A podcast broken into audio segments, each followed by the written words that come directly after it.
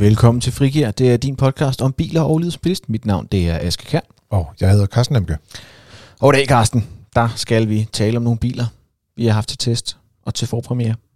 Og generelt biler, vi har kigget i, kørt i, nusset om, elsket og blevet forladt af igen, efter vi ikke har dem mere. Og så kom nogle af dem tilbage igen, og nogle af dem de blev væk for evigt. Sådan er det. Ja, en gang imellem så sker det, at de vender tilbage, men for det meste så er det sådan lidt, det er lidt skib i natten det hele.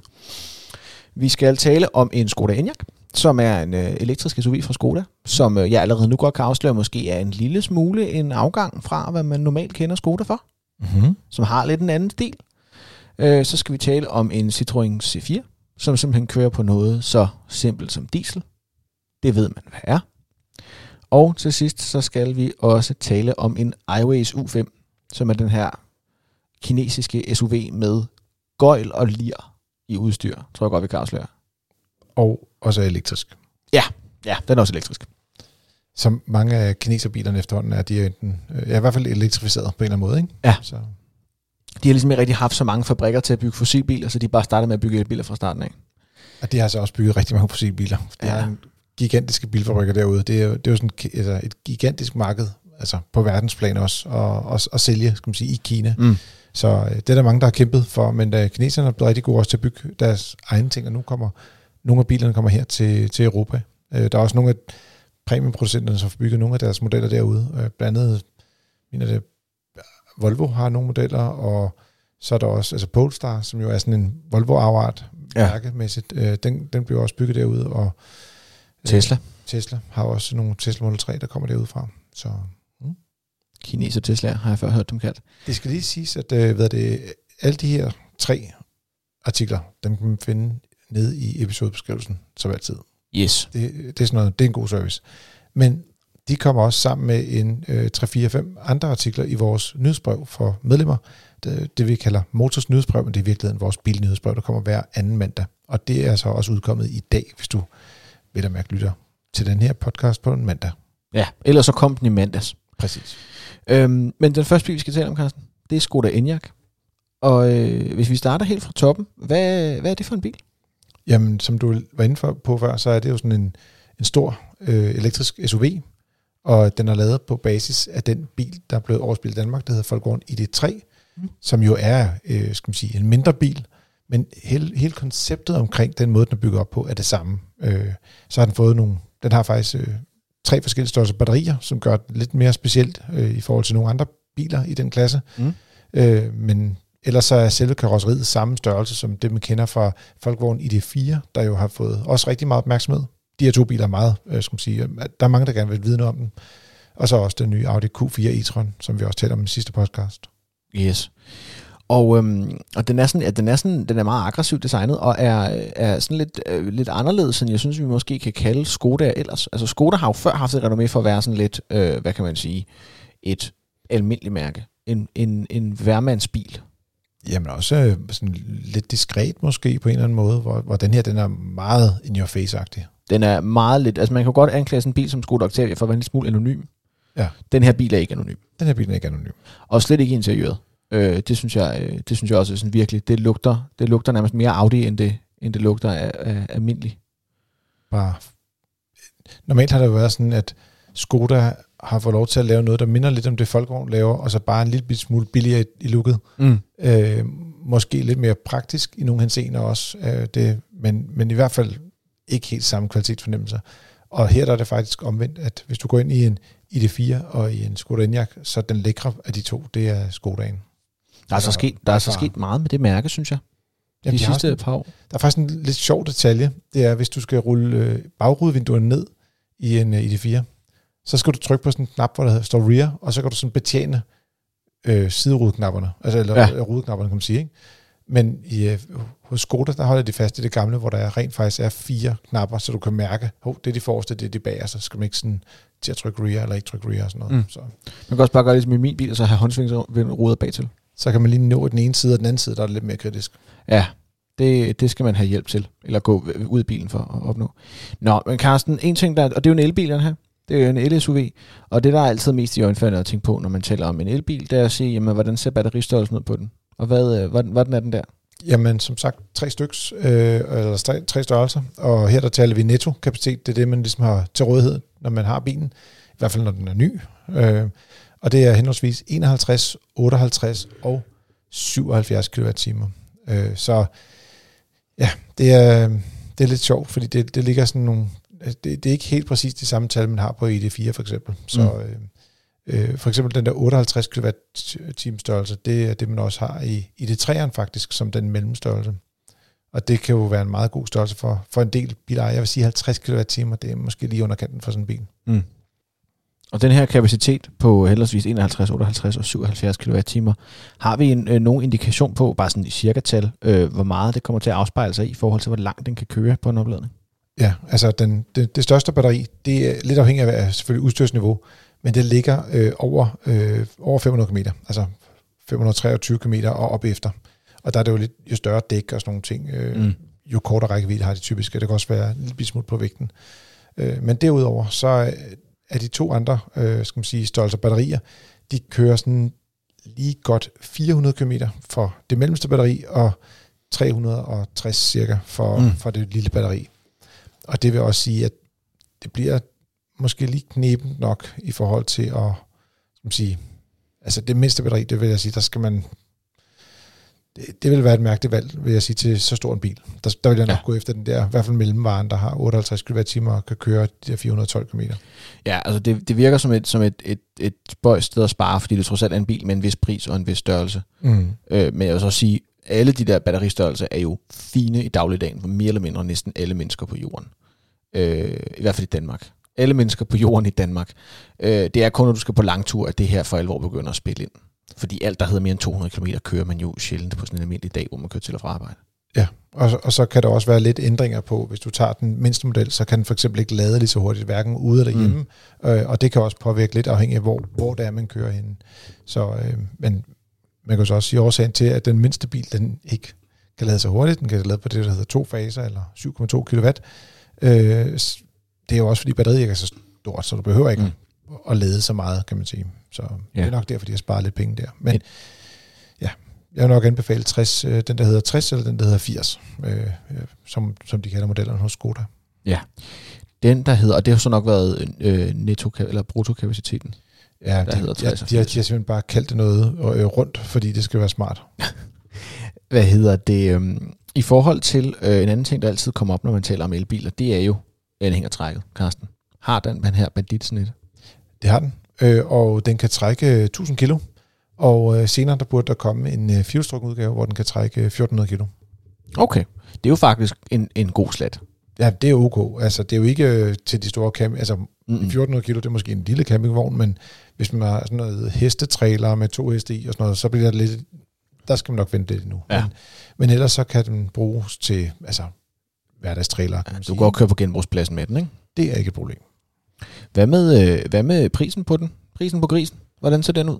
Jamen, de starter på 290.000 for modellen med det mindste batteri. Og hvis man så går op og køber, skulle jeg sige, topmodellen, der har det store batteri og noget, der hedder sportline-udstyr, så den virkelig veludstyret, så koster den 420.000. Så det vil sige, det er det spænd, der ligger i rundtal mellem 3 og 400.000 kroner, man skal kigge. Yes. Og en sidste ting, der måske også er sjov at tale om, det er i forhold til en anden sådan en kaviat, der kan være, det er pladsforholdene på den. Man kan blive bekymret for, om det store batteri måske går ud over bagagerumspladsen. Men det behøver man ikke, fordi det ligger sådan lidt nede i bunden af bilen. Og så der er et kæmpe bagagerum, der er på 585 liter. Det er faktisk virkelig stort. Og næsten på størrelse med det, man kan finde i stationcars. Og det er jo ikke altid, man kan finde det i en SUV, skal man huske på. Så derfor så er det ret fed bil, og så er der også rigtig god plads på bagsædet. Der er god plads i bredden, så man kan godt være 3 personer. De har også, fordi at den ikke har sådan en kadangtunnel, ligesom man har en traditionel bil, den der lille forhøjning, der er lige mellem de 2 pladser, der er på bagsiden nede i gulvet. Det har man jo ikke i en elbil, typisk, så derfor så er der god plads til, at man kan være 3. Ja, du behøver ikke nogen driveaksel ned igennem midten. Det ligger jo enten foran eller bagved. Lige præcis. Men Skoda Enyaq, den har vi haft til det, der hedder forpremiere. Det vil sige, at vi har fået lov til at lege med den i en dags tid. Det er Søren W Rasmussen, der har fået lov til det. Og der ligger et link til hans musinger over den her lidt alternativ Skoda nede i episodebeskrivelsen. En anden ting, jeg godt tænker mig at tale om, Carsten, det er en anden bil. Og det er en Citroën C4. Yes. Og jeg kan starte med at sige, at det er en bil, vi har haft til rigtig test. Så den har vi haft i en uge, yes, og har nusset rundt i. Det er en dieseludgave, vi har haft inde til, på besøg. For at være helt præcis, så er det en C4 1,5 Blue HDI Shine Sport med automatgear. Og Blue HDI kan den observante lytter måske genkende som at være en dieselmotor. Det er diesel. Lige præcis. Med AdBlue, antager jeg, der er navnet. Yes. Og med automatgear, den koster 380.000 kroner. Og den kører 21,7 km på en liter diesel. Så må den trække 1200 kilo, og det kan den gøre med 130 heste. Ja, det er det, den har med at gøre. Det var nogle gode stats, du lige fandt frem der. Det er jo simpelthen lidt bilkortet. Yes. Det er jo en bil, som der i princippet... C4'en har jo altid været sådan en almindelig femdørsbil til familien. Men den her generation, de har lavet nu, den blander en lille smule SUV-look, og den er også løftet lidt. Så man kan godt mærke, når man sidder i den, at man sidder en lille smule højere, end du gør i en almindelig... Altså i den gamle C4 for den sags skyld. Så, og så har den også fået et design, der skiller sig ud. Jeg tror, vi har talt om det tidligere. Det er en bil, der ikke er sådan bare... Altså, ligner alle de andre. Så... Nej, den er lidt speciel i sit design, men det har Citroën jo tit været, så de har jo en tendens til nogle gange at gå lidt deres egen vej. Det har de også formået at gøre den her gang. Også i forhold til størrelsen og sådan noget på det. Hvad kan vi godt lide ved bilen? Lad os starte der. Det er altid rart at være glad. Vi starter med de gode ting. Det er især sådan noget med affjedring. Sådan en klassisk fransk komfort-lignende ting. Altså den er blød, lidt duende, men uden at man sådan mister kontrollen over bilen. Og så har de også nogle lidt specielle sæder, de kalder advanced comfort seats. Sjovt nok er det ikke på fransk, jeg ved ikke hvorfor, men ja, det var åbenbart ikke. Det var smart at skrive på engelsk den her gang. Så måske fordi folk ikke vil kunne udtale sig, det er måske nok mere derfor, ikke? Men jeg vil sige, uanset hvad, så er det en bil, hvor der er relativt høj komfort i forhold til konkurrenterne. Så det er ligesom der, dens fokus ligger, når man kører. Det er det flyvende tæppe, som han før har kaldt Citroën. Dog ikke med den her hydraulikaffjedring, som de havde i sin tid. Nej, det er... Det er mere, som sige, oplevelsen af affjedringen, der ligger der vækker minder på den konto, ikke? Det er ikke, der er ikke hydraulik, kan man sige, på affjedringen. Det er almindelig affjedring, så at sige. Ja. Hvad er der ellers rart ved den?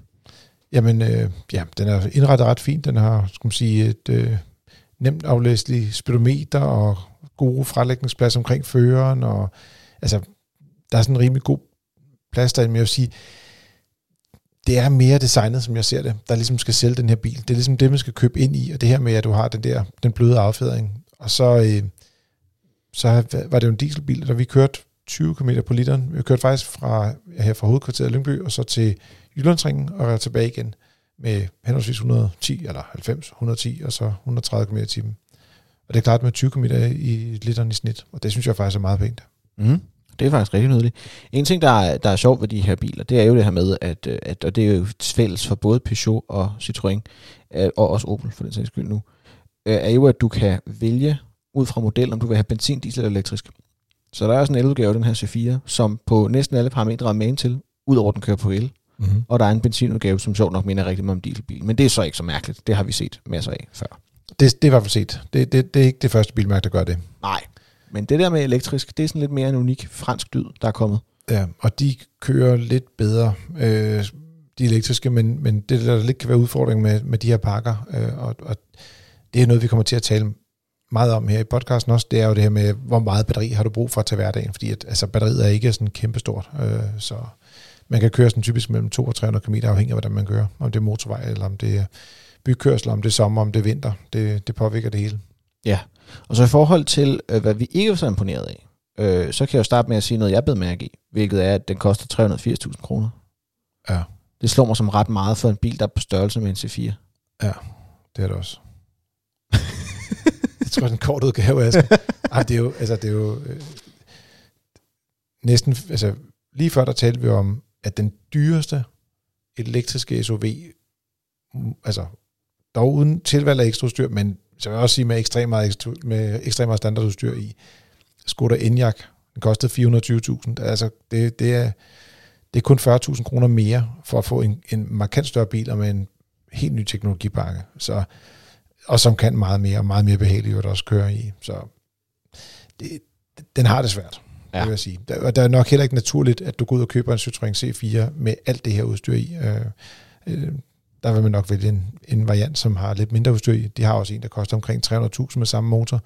Det vil nok være mere naturligt at vælge den. Ja, hvad, og det er også, det er sjovt det der, fordi det er jo også, ved vi, okay, og det er sådan rent, jeg kommer med det rent på stående fod, så hvis du ikke ved det, så er det helt fair. Men ved du, hvor meget den elektriske C4 koster? Fordi spørgsmålet er, hvor meget er det, der er afgift, der gør ondt på, at de har prissat den, efter den i virkeligheden måske lidt skulle være en elbil? Nej, ved det, jeg ved ikke, hvor meget, at, altså det, der er ikke nogen tvivl om, at elbilerne bliver lidt hjulpet af, at de ikke har nogen afgift på, og det er jo altid et spørgsmål om udstyrsniveau og sådan nogle ting, men de plejer at ligge lige omkring sådan 300.000 kroners penge for de biler der. Så de vil jo være billigere.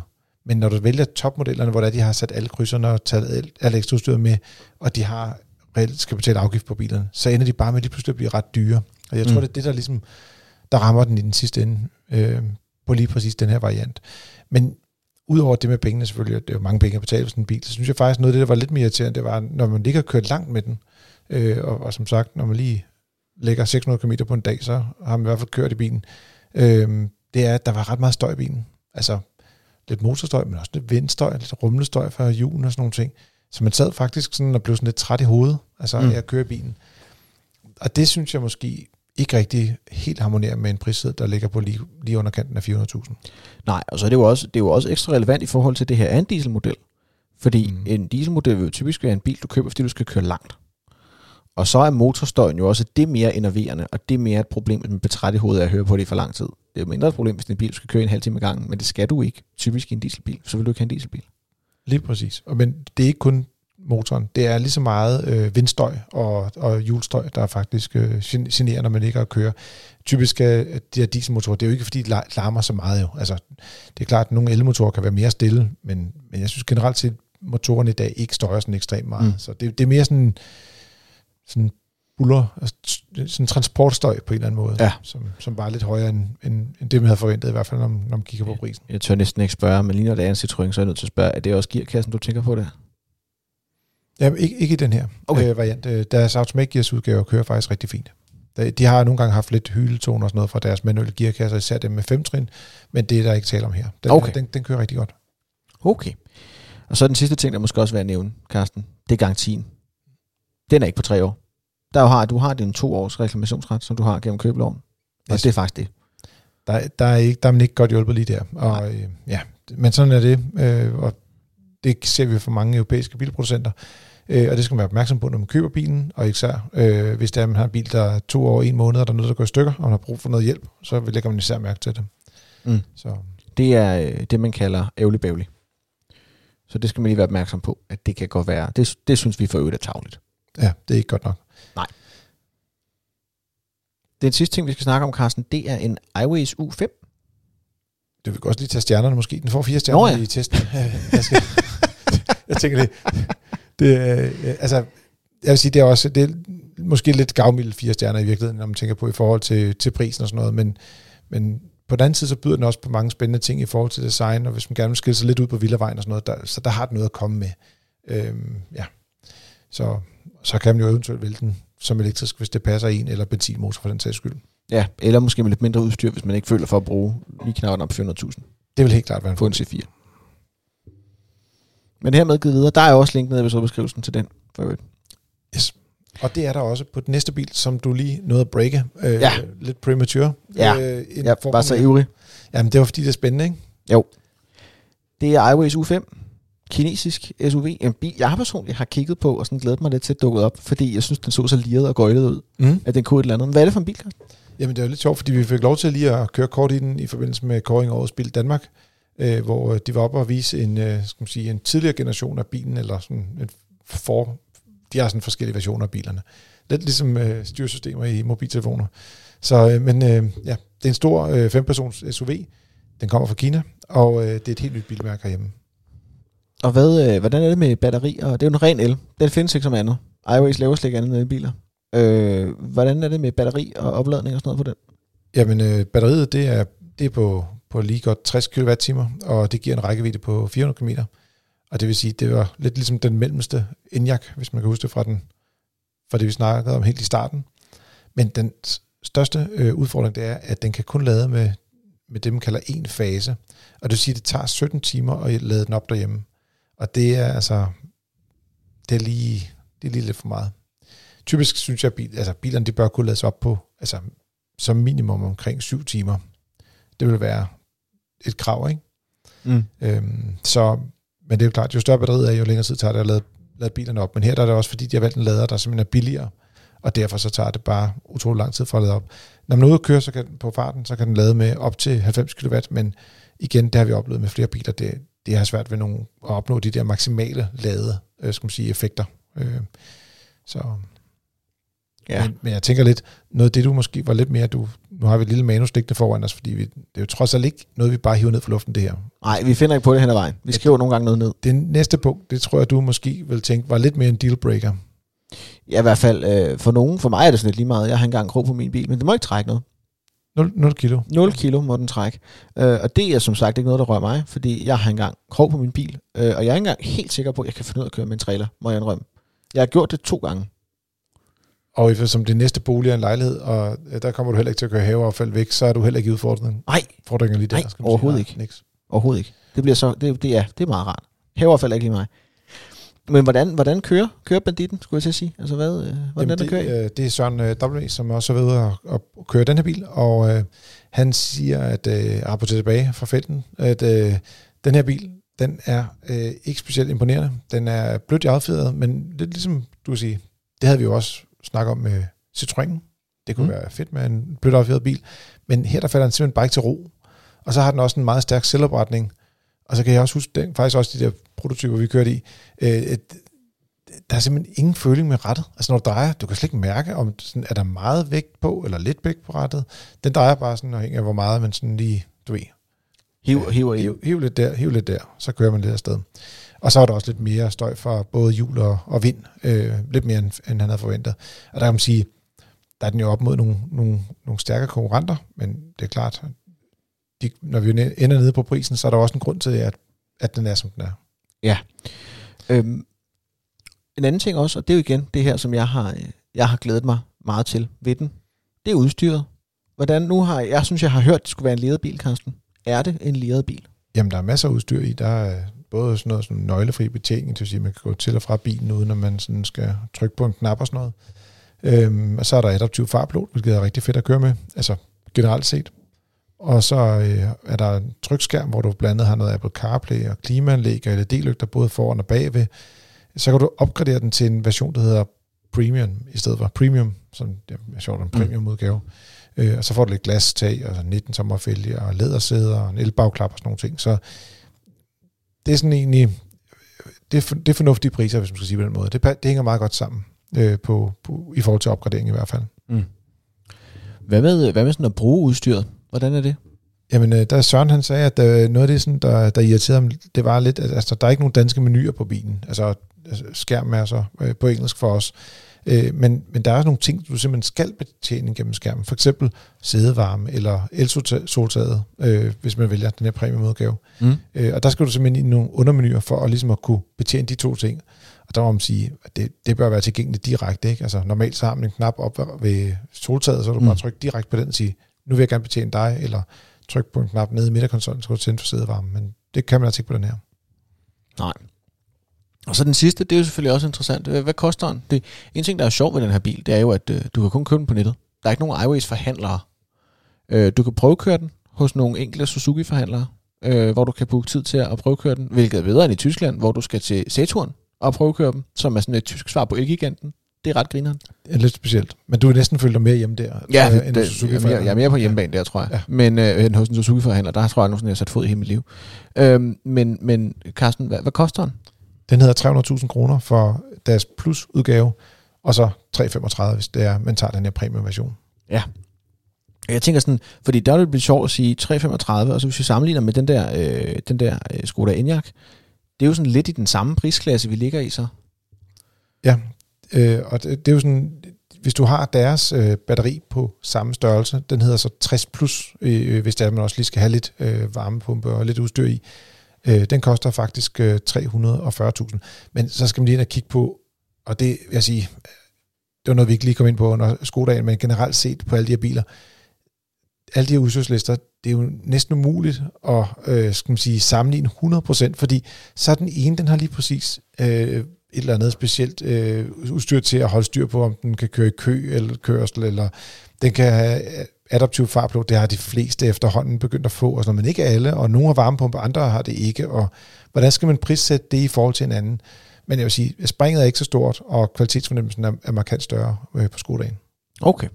Det er værd at tage med. Men der ligger også et link nede i episodebeskrivelsen til, at du kan læse mere om den her Aiways U5, som vi også glæder os til at få til en rigtig god gedin test.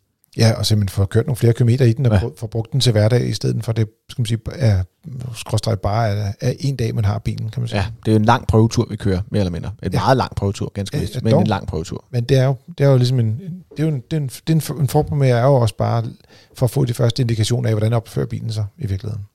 Yes. Du har lyttet til Frikvarter. Det er dit frikvarter med biler og livet som bilist. Du må huske at give os 5 stjerner. Det er meget vigtigt. Ja, du må også gerne give os et andet antal stjerner, vil jeg bare lige sige. Det er ikke, du får ikke en pistol for planen. Jeg vil bare sige, hvis der du tænkt at give 2 stjerner, så skriv en mail i stedet for. Ja. Du kan skrive til os på podcast@fdm.dk. Vi lytter meget gerne til kritik, og tager også meget gerne, hvis du har et lytterspørgsmål eller lignende, skal vi tage det med i vores podcast her. Ja. Og ellers vil jeg bare gerne sige, at vi høres ved. Tak for denne gang. Og god tur, der går ud.